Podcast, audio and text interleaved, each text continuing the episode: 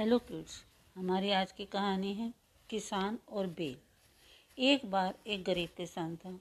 उसकी झोंपड़ी के चारों ओर सुंदर पेड़, पौधे, फल और फूल लगे हुए थे और पास में ही एक जंगल भी था। एक दिन जंगल से बहुत अच्छी खुशबू आ रही थी। उस खुशबू का पीछा करते हुए वह एक पेड़ के पास पहुँचा। उस पेड़ पर एक सुंदर बेल लिपटी हुई थी। उसमें से खुशबू आ रही थी। किसान ने पेड़ से बेल निकाल ली।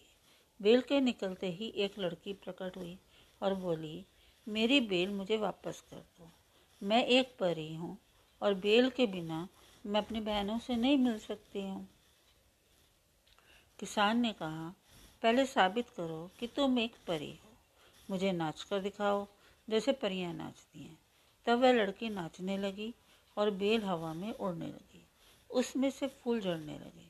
अंत में किसान ने परी को बेल दे दी अब किसान को प्रकृति की सुंदरता और भी अच्छी लगने लगी थी। परी ने किसान को धन्यवाद दिया और उपहार में किसान को बेल के सुंदर फूल दे दिए।